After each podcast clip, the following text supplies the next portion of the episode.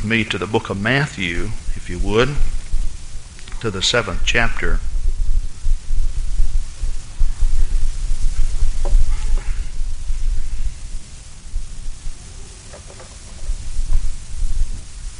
While you're turning, we'd like to say we will be starting a new stewardship class real soon. We're on lesson 10 downstairs. How many of you, uh, now it doesn't make any difference how long you've been in the church.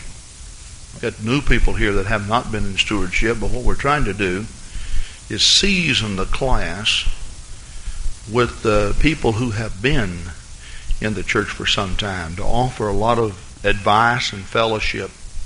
Now, how many of you who have been in the church some time would like to go through a stewardship class on Sunday morning with some new ones downstairs? Would you raise your hand way up? All right, we've got a good number of hands. How many of you new ones then uh, have not been in stewardship? Raise your hand up, okay? Right here. All right, a good number here. That's good. It's always good to see the Lord at work in your life. Tom was up here praying. I remember the first time I met him. You know where I met him? On a Saturday evening, he came to a stewardship class with Brother Rich Brown, and I questioned Brother Brown's uh, wisdom in bringing him. Because he walked in, and guess what I was teaching on? Tithing, giving, and receiving. Isn't that right, Brother Tom? And the Lord really talked to his heart. Now, he has since moved up to Manitowoc, and he attends Brother Schultz's church there. But it's good to see him develop and grow in the Lord, and and uh, praise God. God's so good. Got something I want to talk to you about this morning that I feel is so very simple, but yet so very valuable. Matthew 7, verse 24. Jesus gives a parable. Therefore, Whosoever heareth these sayings of mine and doeth them, I will liken him to a wise man which built his house upon a rock. Isn't that great? Jesus said, Now, when you hear these things and doeth them, all right? And the rain descended, and the floods came, and the winds blew and beat upon that house, and it fell not, for it was founded upon a rock. And every one that heareth these sayings of mine, and doeth them not, shall be likened unto a foolish man which built his house upon the sand. And the rain descended, and the floods came, and the winds blew and beat upon that house, and it fell, and great was the fall of it. And it came to pass when Jesus had ended these sayings, the people were astonished at his doctrine, for he taught them as one having authority and not as the scribes. God bless you. You may be seated. Basically, Jesus is ending his Sermon on the Mount. We just walk through the Sermon on the Mount. Be good for us to do that. So take your Bibles and turn to Matthew 5. Matthew 5, verse 1 through 12, Jesus gives the Beatitudes. The Beatitudes basically are attitudes which we are to become or be. So he gives the proper attitude of the Christian. Then he compares the believer to salt. He also compares the believer to a city that's set upon a hill, verse 13 and 14. Then he talks about the light of the gospel that we have in our hearts in verse 15, he compares it to a candle. He said it doesn't make sense, you know, to put a candle under a bushel. Then in verse 17, all the way down through verse 30, Jesus talks about himself as he relates to the law or his relationship to the law. Jesus then talks about marriage and divorce in verse 31 through verse 48. He continues the Sermon on the Mount through uh, uh, chapter 6. Now, I said he talked about marriage and divorce through verse 48. That's, that's not true. let's back up. He talked about marriage and divorce through verse 32. And then he picks up on this attitude again, where he wants his divine nature and character at work in us, and he goes down through verse 48. He speaks of prayer and the way that we should pray. He gives what we call the the uh, the Lord's Prayer, verse 8 through 6:15 of chapter 6. He talks of externalism and and how some people do things only to be seen.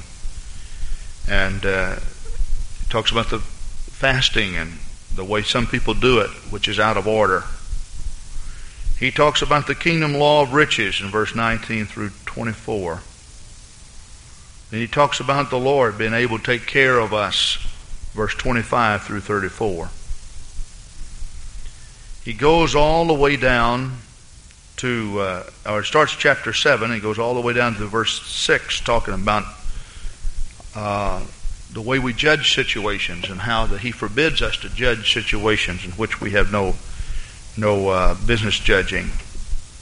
He encourages us to pray in verse 7 of chapter 7 down through verse 11. He talks about the Old Testament righteousness in verse 12. He talks about the two ways. Now, I have a reason for calling your attention to all this. He talks about the two ways in uh, which we can walk. We can walk the straight and the narrow or the broad way. He talks or warns against false teachers in verse 15. Then he talks, verse 15 through 20, and verse 21 through 23 he talks about our profession, professing without faith, and the danger of it. And then he says, Therefore, whosoever heareth these sayings of mine. Now, he had really talked about a lot of things. I mean, he had talked about a lot of things. Now, he challenges us. We're not really talking about the building of the house, but we want to talk about the foundation upon which you build this morning. And I think that's so very, very important. Now, what you build upon the foundation is important also. Now, I don't think you can just build any type of experience on, on the foundation. Now, Jesus Christ is the foundation upon which we are to build. Turn with me to 1 Corinthians, the third chapter, and we'll just uh, briefly talk to you about the only foundation upon which we are to build. Uh, 1 Corinthians 3, verse 9 For we are laborers together with God. You're God's husbandry, you're God's building. See, what, what, what the Lord does, the Lord compares buildings with people and people with buildings. We are the temple of God. God dwells in us. He lives in us. So you're God's building. Verse 10 According to the grace of God which is given unto me, as a wise master builder, I have laid the foundation, and another buildeth thereon. But let every man take heed how he buildeth thereupon. Now, I think it's very, very important that we understand that what you build on the foundation must be complementary to the foundation. Now, that's a very, very important thing. I'm not talking this morning, however, about works or what you build on that foundation. You see, if you find the foundation and you start building on the foundation, that foundation is Jesus Christ, and you have to go uh, the way that Jesus told you to do it. Now, the death, the burial, and the resurrection is the gospel. Jesus Christ died, Jesus was buried, Jesus arose. Jesus Christ is the author and finisher of our faith. Jesus Christ is Alpha and Omega.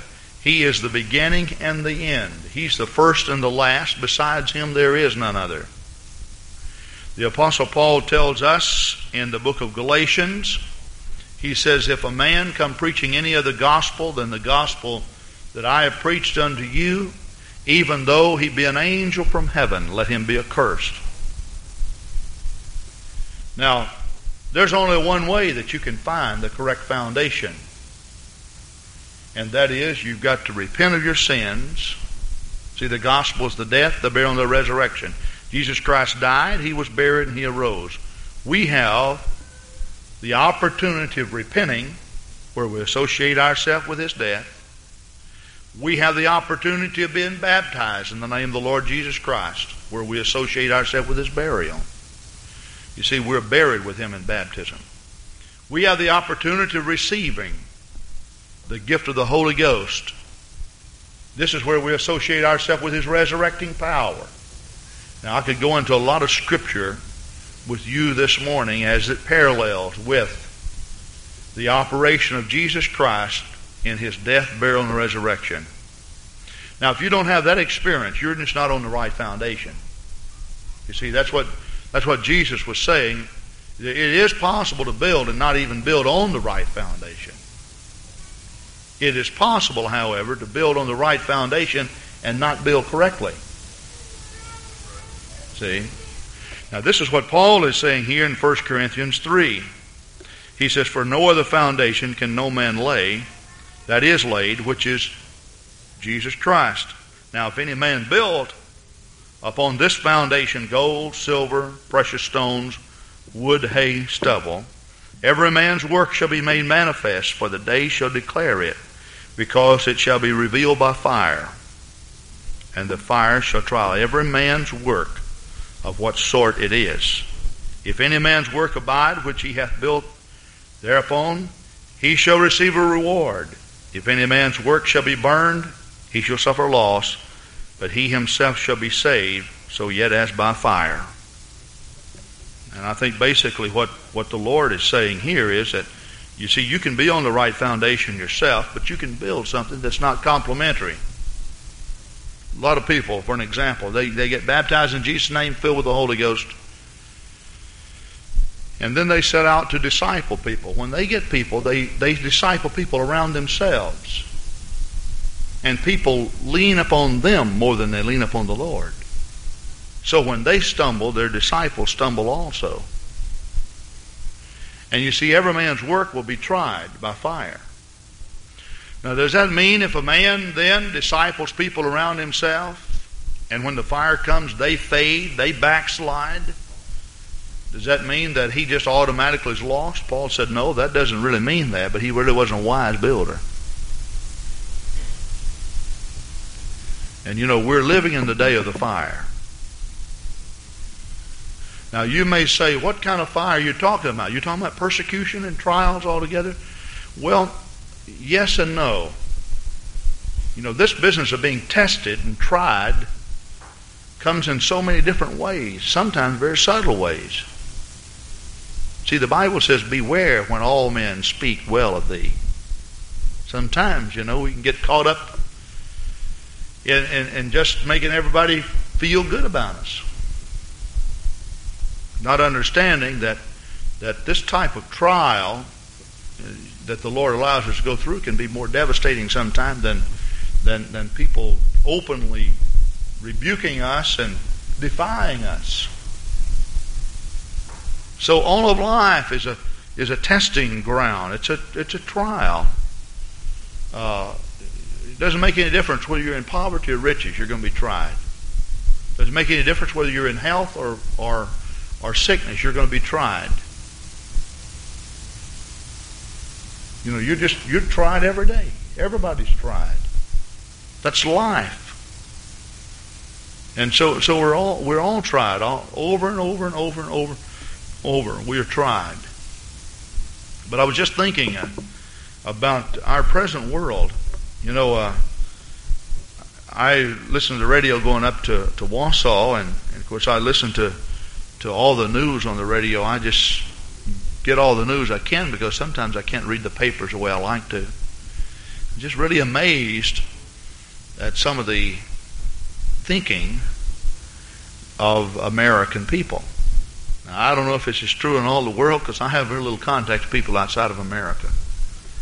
But Miss America was robbed of her title and uh, stripped of her crown because that she posed nude or in the nude for um, Penthouse magazine. And then, of course, I heard a statement made by one of the one of the judges who was to help decide. He was on the board there to decide whether a crown should be stripped, and also of the photographer who took the pictures. And they both they both said, "Well, man, this is 1984. What's wrong with us?" And one man said, well, "What's so immoral about posing in the nude?" Now, I read that part in the paper this morning. So what's what's so uh, what's so immoral about that?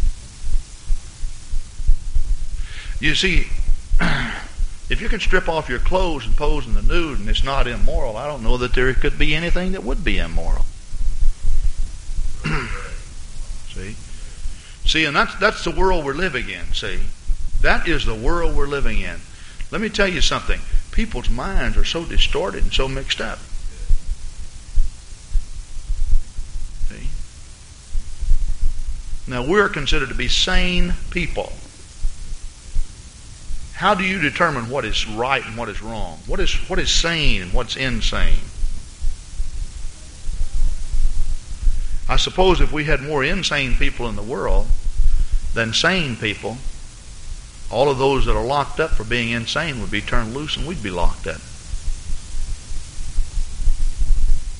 And that would be the case if we did not have a measuring stick to measure some things. Now, Albert Einstein had this to say.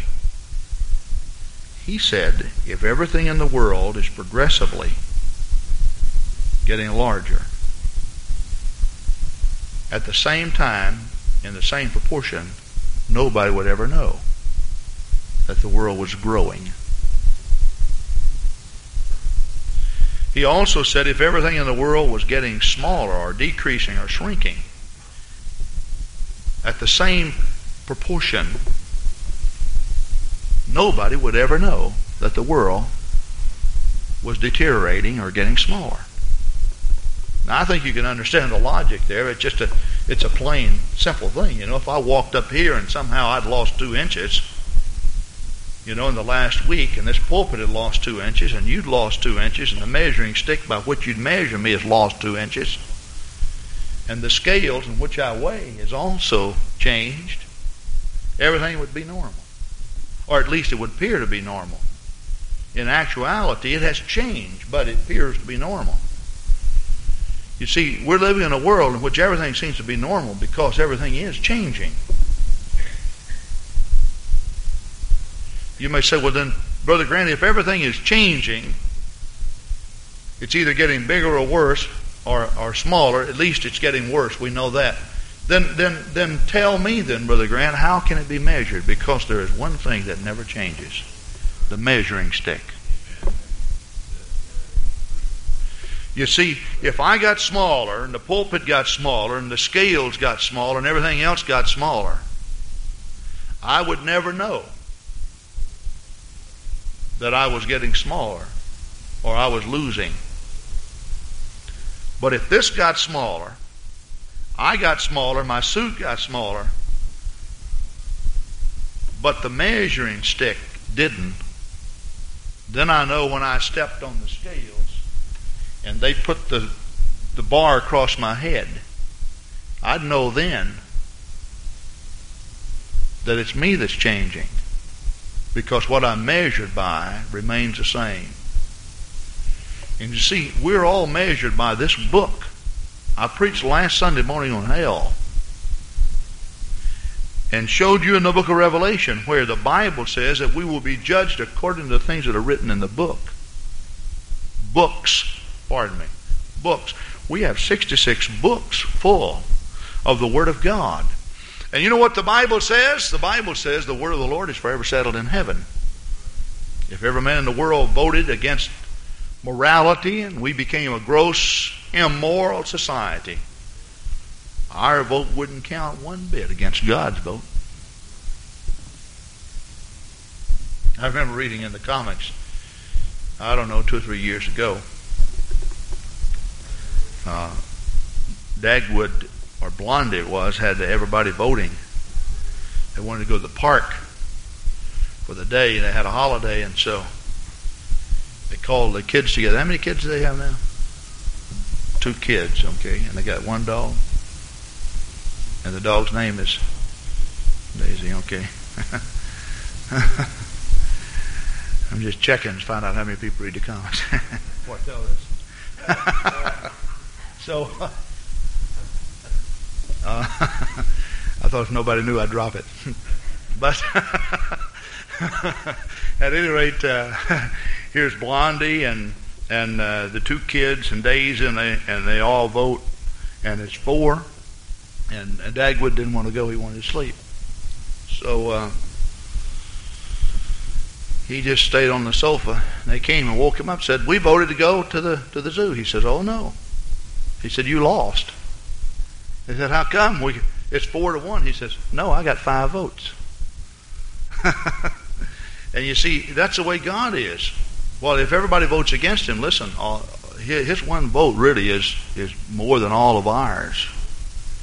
And why can it be? Because we come out of God. He is our Father, as Brother, Brother Crowder told us. He is the creator of all things. His vote means more than my vote. And so what is right and wrong is determined by God. And listen, I, I, I got to tell you, I have a real fear in my heart for our present society because in a, a landslide um, approach. We are we are sliding toward the pits of hell quickly. And it looks like we're all giggling our way down the Broadway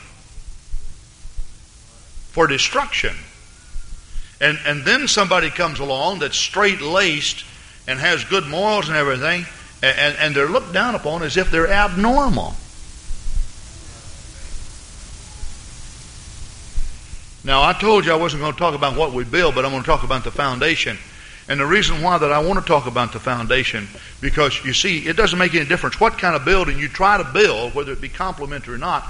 If it's not on the right foundation, it will fall.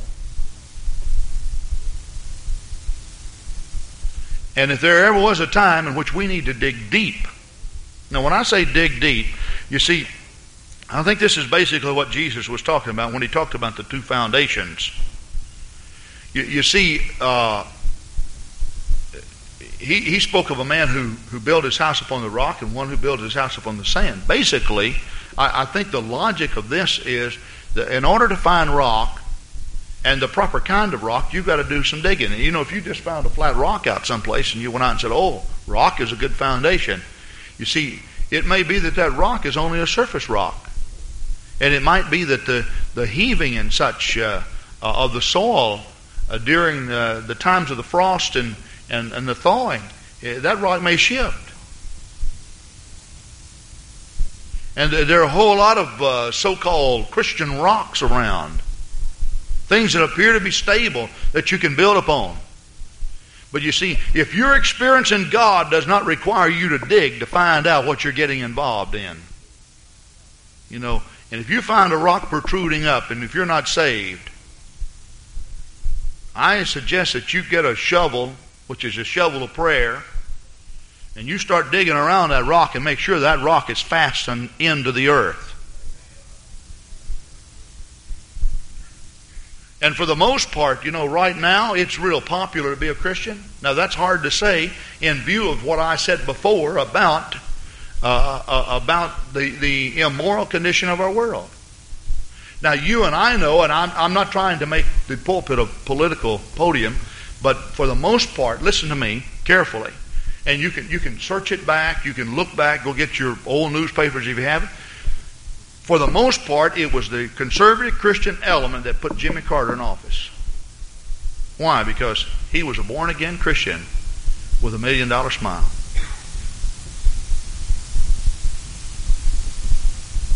Now, I'm not here to to to, to uh, discuss Jimmy Carter's experience, but what I'm saying is it is popular, see, to be a Christian. But you see, the problem is that there's so many people so many so called Christians that are not on the foundation. And so when the test comes and trials come and the heat comes, it's real easy for a man who's not on the right foundation, who has, has built something, just say, well, so it's 1984. What's wrong with posing in the nude? Come on, we're mature. This is a mature world. What's happened? The truth of the matter is the house just fell. You know, the old saying goes like this a man who will not stand for something will fall for anything. You know, what, what's wrong with people that they can't stand up? What, what's wrong with people that they can't get enough God in them and get fastened to the foundation, secure enough to stand up for what they believe? What's wrong with people that they that they don't have enough backbone to to, to tell uh, to tell people that they just don't do this and they don't do that? I see young people coming in involved in drugs. They drift back in and out, in and out, in and out in the drug scene all the time, simply because they don't have enough backbone to look at somebody and say, "Look, fella, the Lord delivered me from these drugs. Don't come around here t- trying to tempt me with drugs."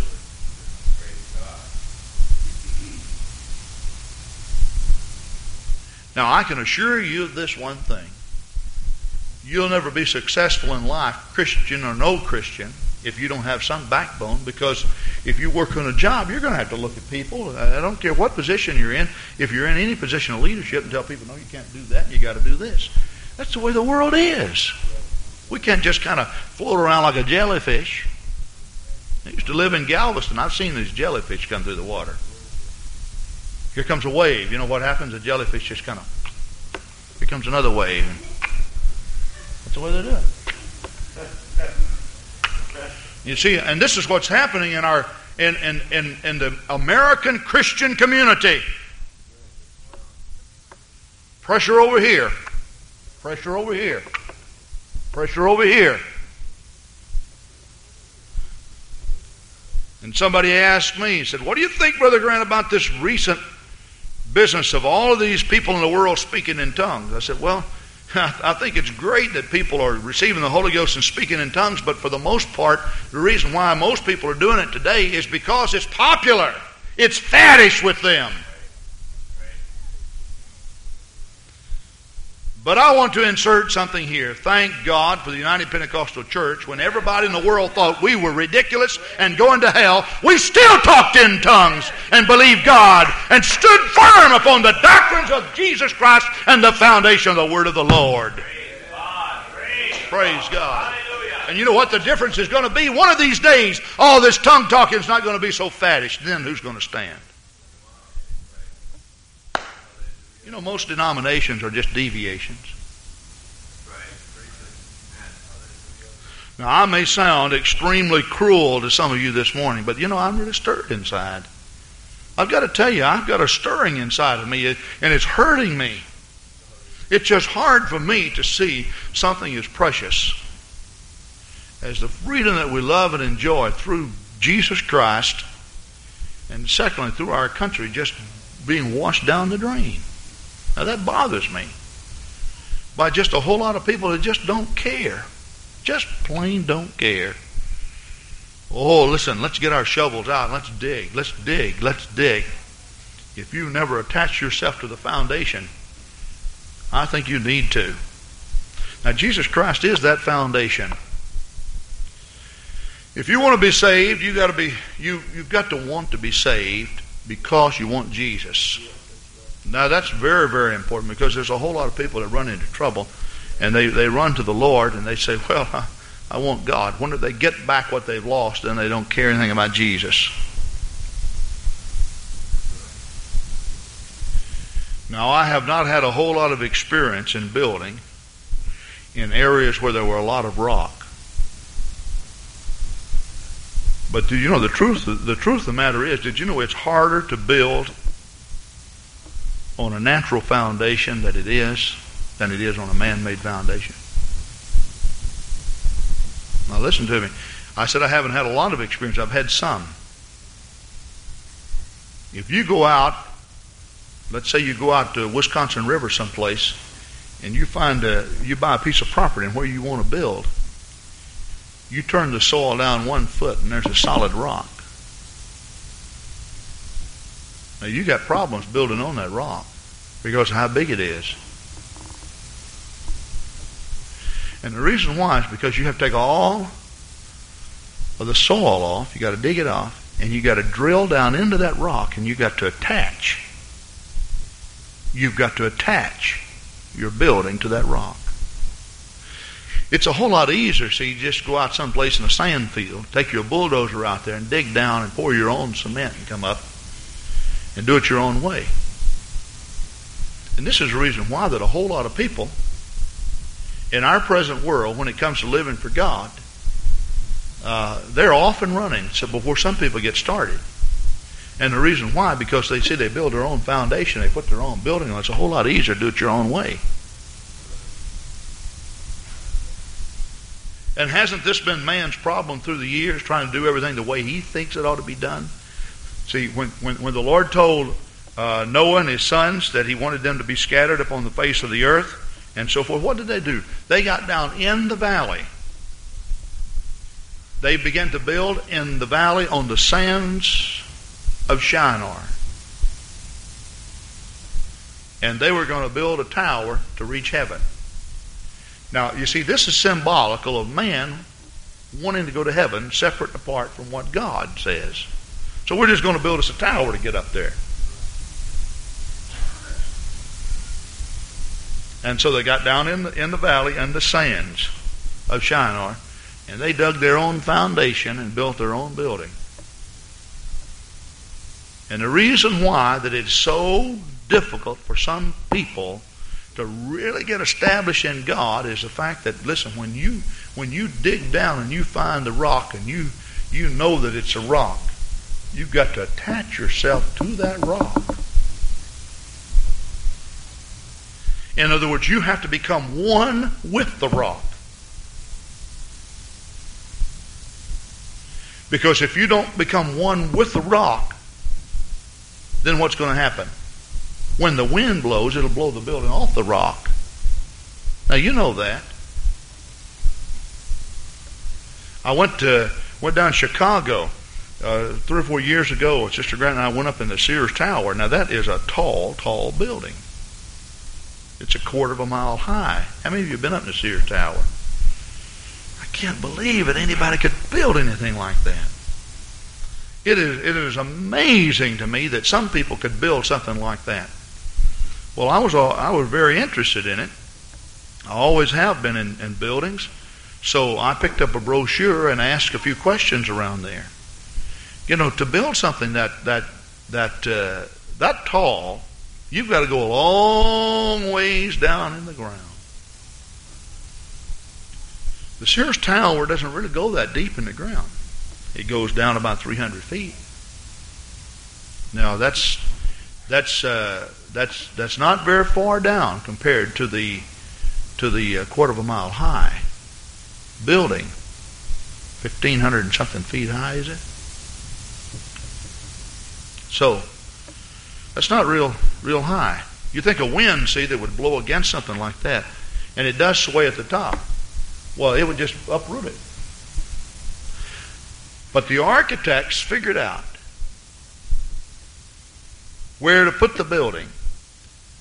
There is a bedrock underneath the Sears building that's larger than the city of Chicago. It goes way out into Lake Michigan and around. And when they dug down, they literally drilled into that rock and they attached that building to the rock. It's one with the rock. And they say the only way that the Sears Tower will fall is that they'll have to turn Chicago upside down. Because it's anchored in the rock. It's anchored in the rock. Praise God. The only way the true church of the living God can and will be destroyed is to turn heaven upside down. Because my Bible tells me in Matthew 16, Jesus answered and said unto him, that's Peter, Blessed are thou, art thou, Simon Barjona, for flesh and blood hath not revealed it unto thee, but my Father which is in heaven. Now he's talking about the revelation of what? Who Jesus is. You see, Jesus is the foundation. And if you don't know who he is, you don't know where the rock is. And you can't build upon a hidden rock. It's just guess. Now, I know that, that this may seem contrary to some of you, but the church, the true blood bought, Jesus name church of Acts, the second chapter, and the, the church that the epistles were written to was a Jesus name, oneness church that baptized in Jesus' name. Now, that only comes by revelation. And if you don't know where the rock is, you can't build on the rock.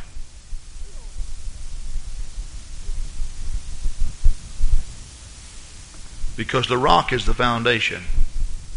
Is it not? Okay. So, Peter understood who Jesus was. Thou art the Christ, the Son of the living God.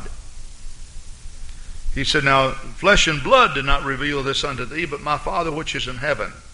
And I say unto thee, Thou art Peter, and upon this rock I will build my church, and the gates of hell shall not prevail against it.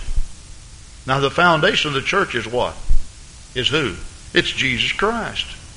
That's what the foundation is. The foundation of the church is Jesus Christ, none other. Now, you see, just because you know who Jesus is from a simple Christian concept or from a Christian education, you know, if you were to walk in church after church, who is Jesus? The Son of God, the Savior of the world. Yeah, but who is He? See, my Bible says he is the mighty God. He's the everlasting Father. He's the Prince of Peace. If somebody asked me, Brother Grant, who is Jesus? And they said, Do you believe he's the Son of God? I say, Yes. Well, I do too. Do you believe he's the Christ? Yes. Well, I do too. Now it's my time to ask questions. Do you believe he's God made manifest in human flesh? Nope. Well, I do. Do you believe he's the everlasting Father? Nope, but I do. do. You believe He's the Almighty God? Nope, but I do. You see, the difference is,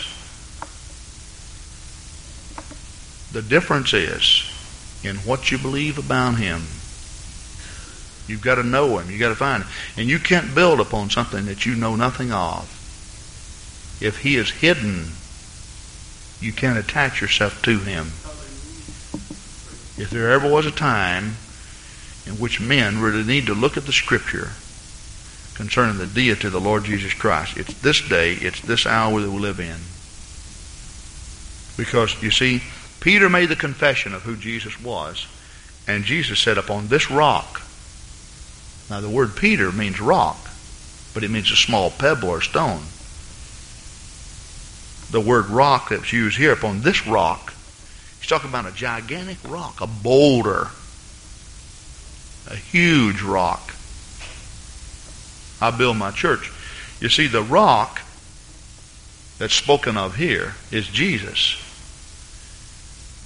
And the confession of whom the apostles believe that Jesus was is one with the rock. From the book of Ephesians, I want to show you something here in the scripture that I think is very important. Uh, verse 19 Now therefore ye are no more strangers and foreigners, but fellow citizens of the saints of the household of God, and are built upon the foundation of the apostles and prophets. Now, it almost sounds like here that what the Bible is saying is we're built upon the foundation of the apostles and prophets. In other words, the church is built upon the apostles and prophets.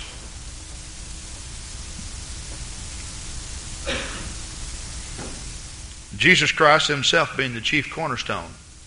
I think what the scripture here is saying, what did the apostles say about Jesus?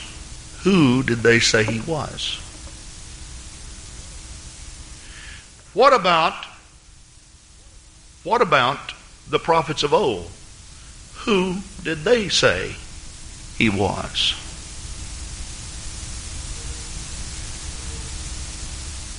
Jesus Christ himself is the foundation. But you see, the apostles and the prophets became one with him. Now, let me show you something here. The holy city, New Jerusalem, that ascended out of God from heaven in Revelation 1:14, had the names of the apostles written upon the foundations. Now, it doesn't mean the holy city rests upon the 12 apostles. It says that the names of the apostles were written upon those foundations. In other words, what I think the scripture is saying here, being that Jesus Christ is the foundation. What Peter did, he walked up there and he put his name on there. And he said, This is my foundation. This is the foundation of Peter. And Paul wrote his name upon that and said, This is the foundation of Paul. And the apostles of uh, the prophets of old, Isaiah, wrote his name upon it and said, This is the foundation of Isaiah. And they became one with the foundation. The reason why that this is important because you see, God wants his the building to be inseparable from the foundation. When he compares us to a body, he kind of inverts the situation. How he says, I'm the head and you're the body. But you just can't cut off your head someplace. You ever heard of a man who was amputated from his head down? You just can't do that, can you? You see, you, you can't lose your head and live. And you don't have a building unless you have a foundation. And a foundation is no good without a building because that's the purpose of it. And I think it's high time that you and I, we want to make sure that we are secured to that foundation. I'm going to look around that foundation and make sure my name is on that. I don't know that I'll ever be able to do it. But I trust and pray that when I ascend to the holy city, I can just say, wait just a minute, Lord, before I come in. And I want to look up underneath there and I'm going to write my name on that foundation and say, I agree with these buddies of mine. God.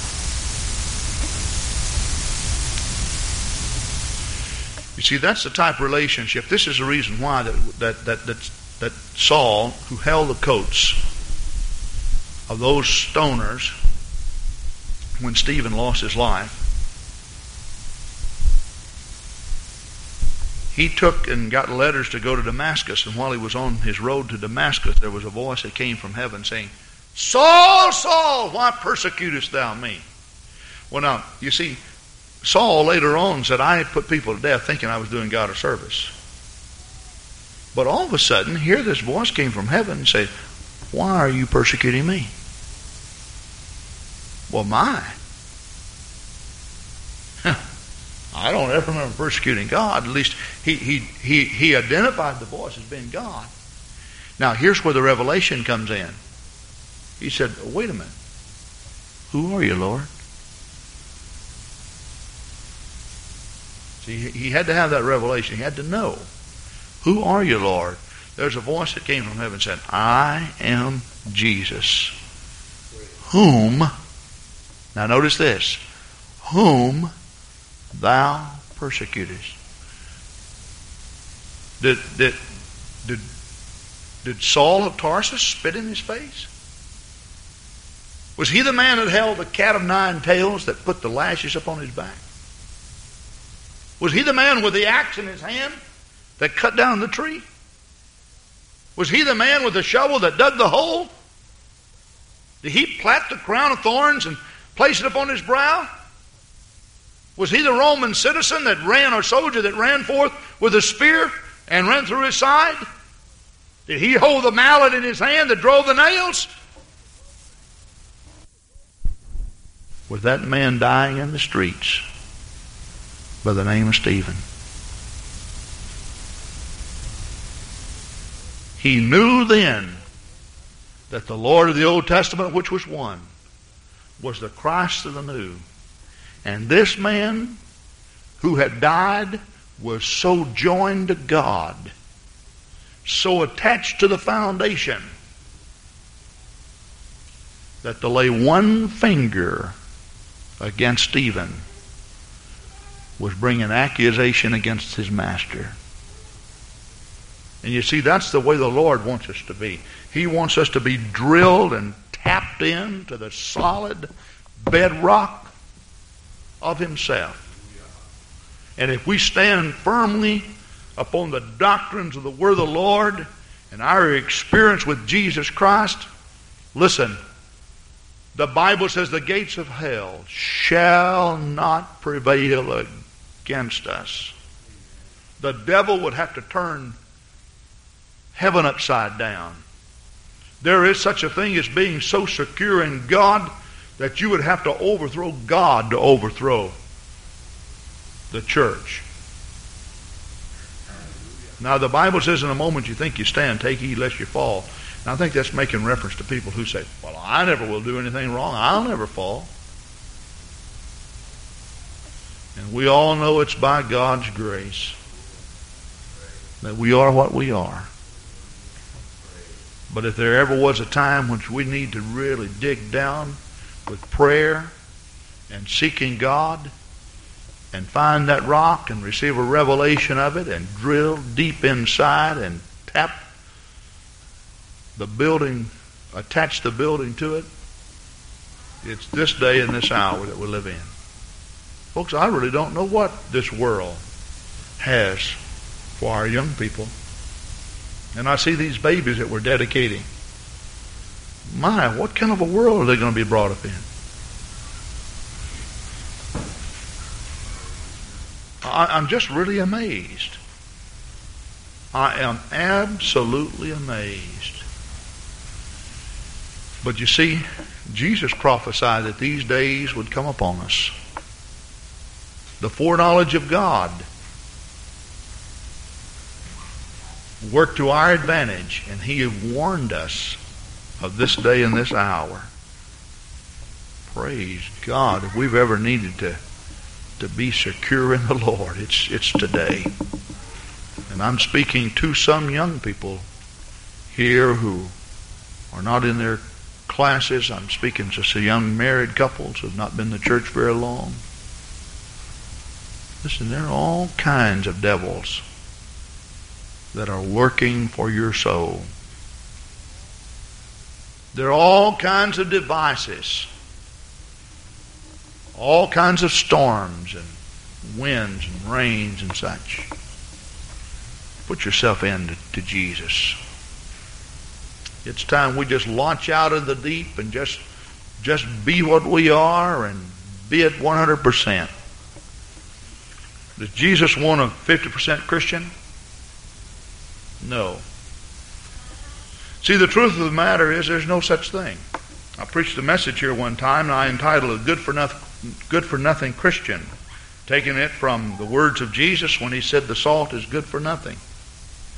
But in essence, there is no such thing as a good for nothing Christian. No such thing. And the reason why is because the term defies the word Christian. If you're a Christian, you're like Christ. And you'd have to have a good for nothing Christ to have a good for nothing Christian. But if Jesus was good, then we should strive to be everything that He is. Praise God. Praise God. You parents, you need to seek God for wisdom for your young people. Husbands, you need to seek God for wisdom for your family. Mothers, you need to seek God for wisdom. Grandmothers and grandfathers, you need to seek God for wisdom. God wants Calvary Gospel Church to be everything that the Bible says it ought to be. You know, every now and then, I hear accusation from other people. Said, "Oh, you mean people people come new ones come and tell me?" Said, "You know, somebody over here or over there said, you know, over at Calvary Gospel Church, you know, they they even had standard dress standards and dress codes and all this." And, and, and I detect sometimes when I hear these that, that, that the new convert or the new person is developing a little bit of a complex. I don't do anything but square my shoulder and say, Yes, sir, we do. Praise God. And we're going to keep it up. Nothing wrong with that. One lady went so far and said, You go to Calvary Gospel Church? Yeah. Isn't that where they make you live right?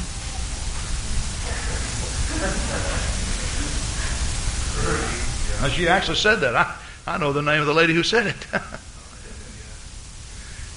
so, you, don't that make you live right over there? Praise God. What's wrong with living right? Hallelujah. Don't you love Jesus? Praise God. Praise God. Let's stand right now. Oh, hallelujah. Jesus is the rock. He's the rock of my salvation. Praise God. I want to be attached to Jesus Christ.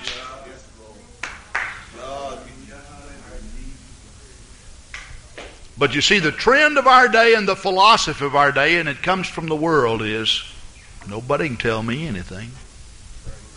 No church is going to tell me anything. One lady sat in my office, she went so far as to say, Well, Grant, you're not going to tell me how to live.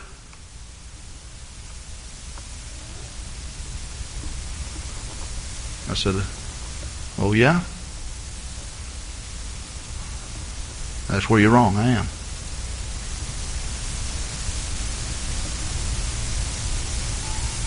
It's not really a way to give an altar call, is it? What's wrong with preachers having backbone? I say, what's wrong with preachers having backbone? I'll tell you one thing. When you lose something very valuable, very precious to your life. You'll wish it would have been different.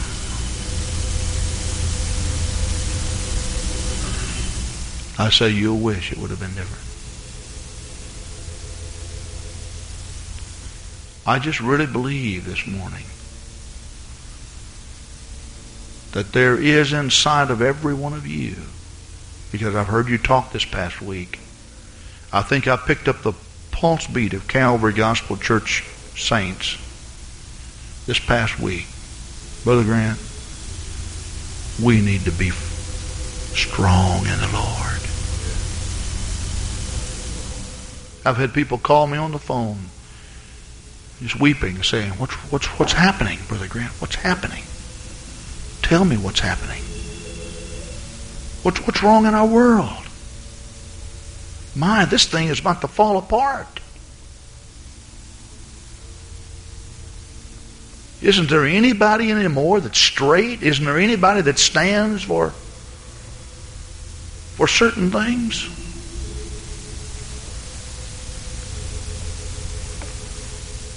Hallelujah. Let's just bow our heads right now and thank the Lord for the solid rock and for such a great foundation. Thank you, Lord, for holiness and life and purity and standards. Thank you, Lord, for the solid rock.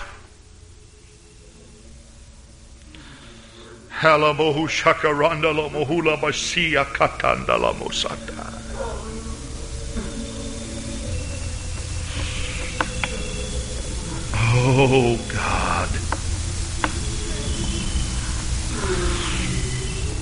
I'd like to call everybody this morning to a place of prayer. Perhaps you'd like to come to the altar and pray. But basically, I'd like for everybody, if they would, to just get down, find a place to kneel and pray. Ask God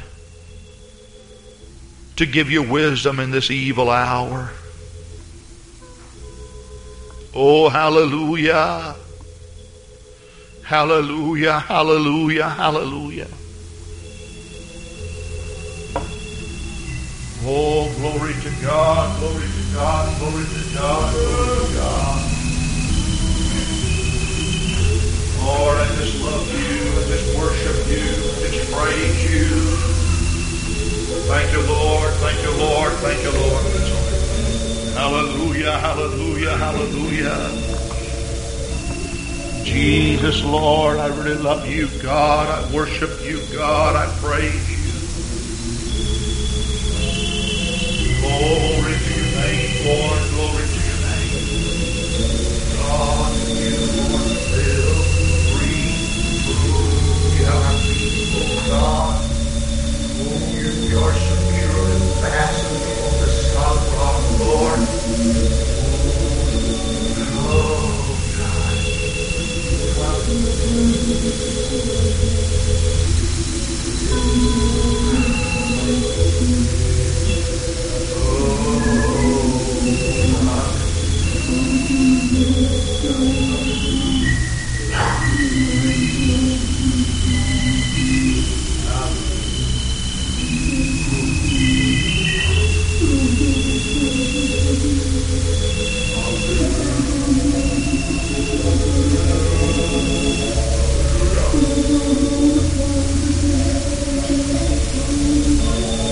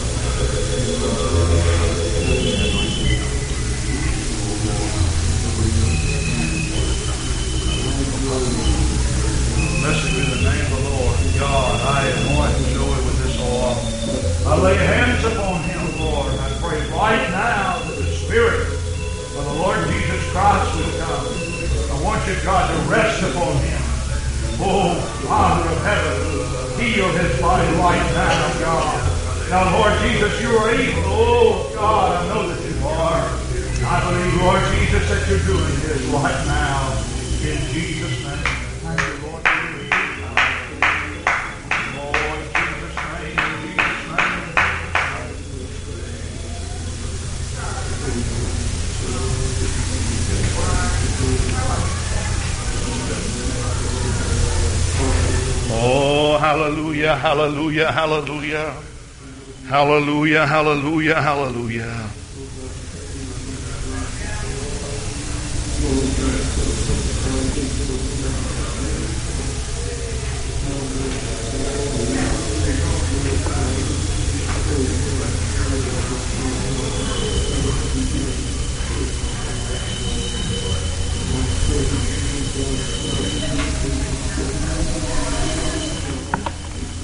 Oh, thank you, God. Thank you, God.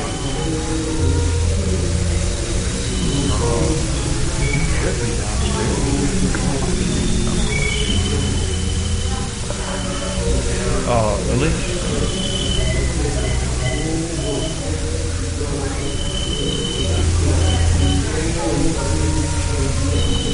Oh, praise God. And we will be having a baptismal service here this morning. Carol Cole will be baptized. We're waiting for Brother Seidel. He will be doing the baptizing. Praise God. So let's continue to pray and seek the Lord. Oh, hallelujah, hallelujah, hallelujah, hallelujah. Blessed be the name of Jesus. Blessed be the name of Jesus. Thank you, dear God. Thank you, dear God. Thank you, dear God.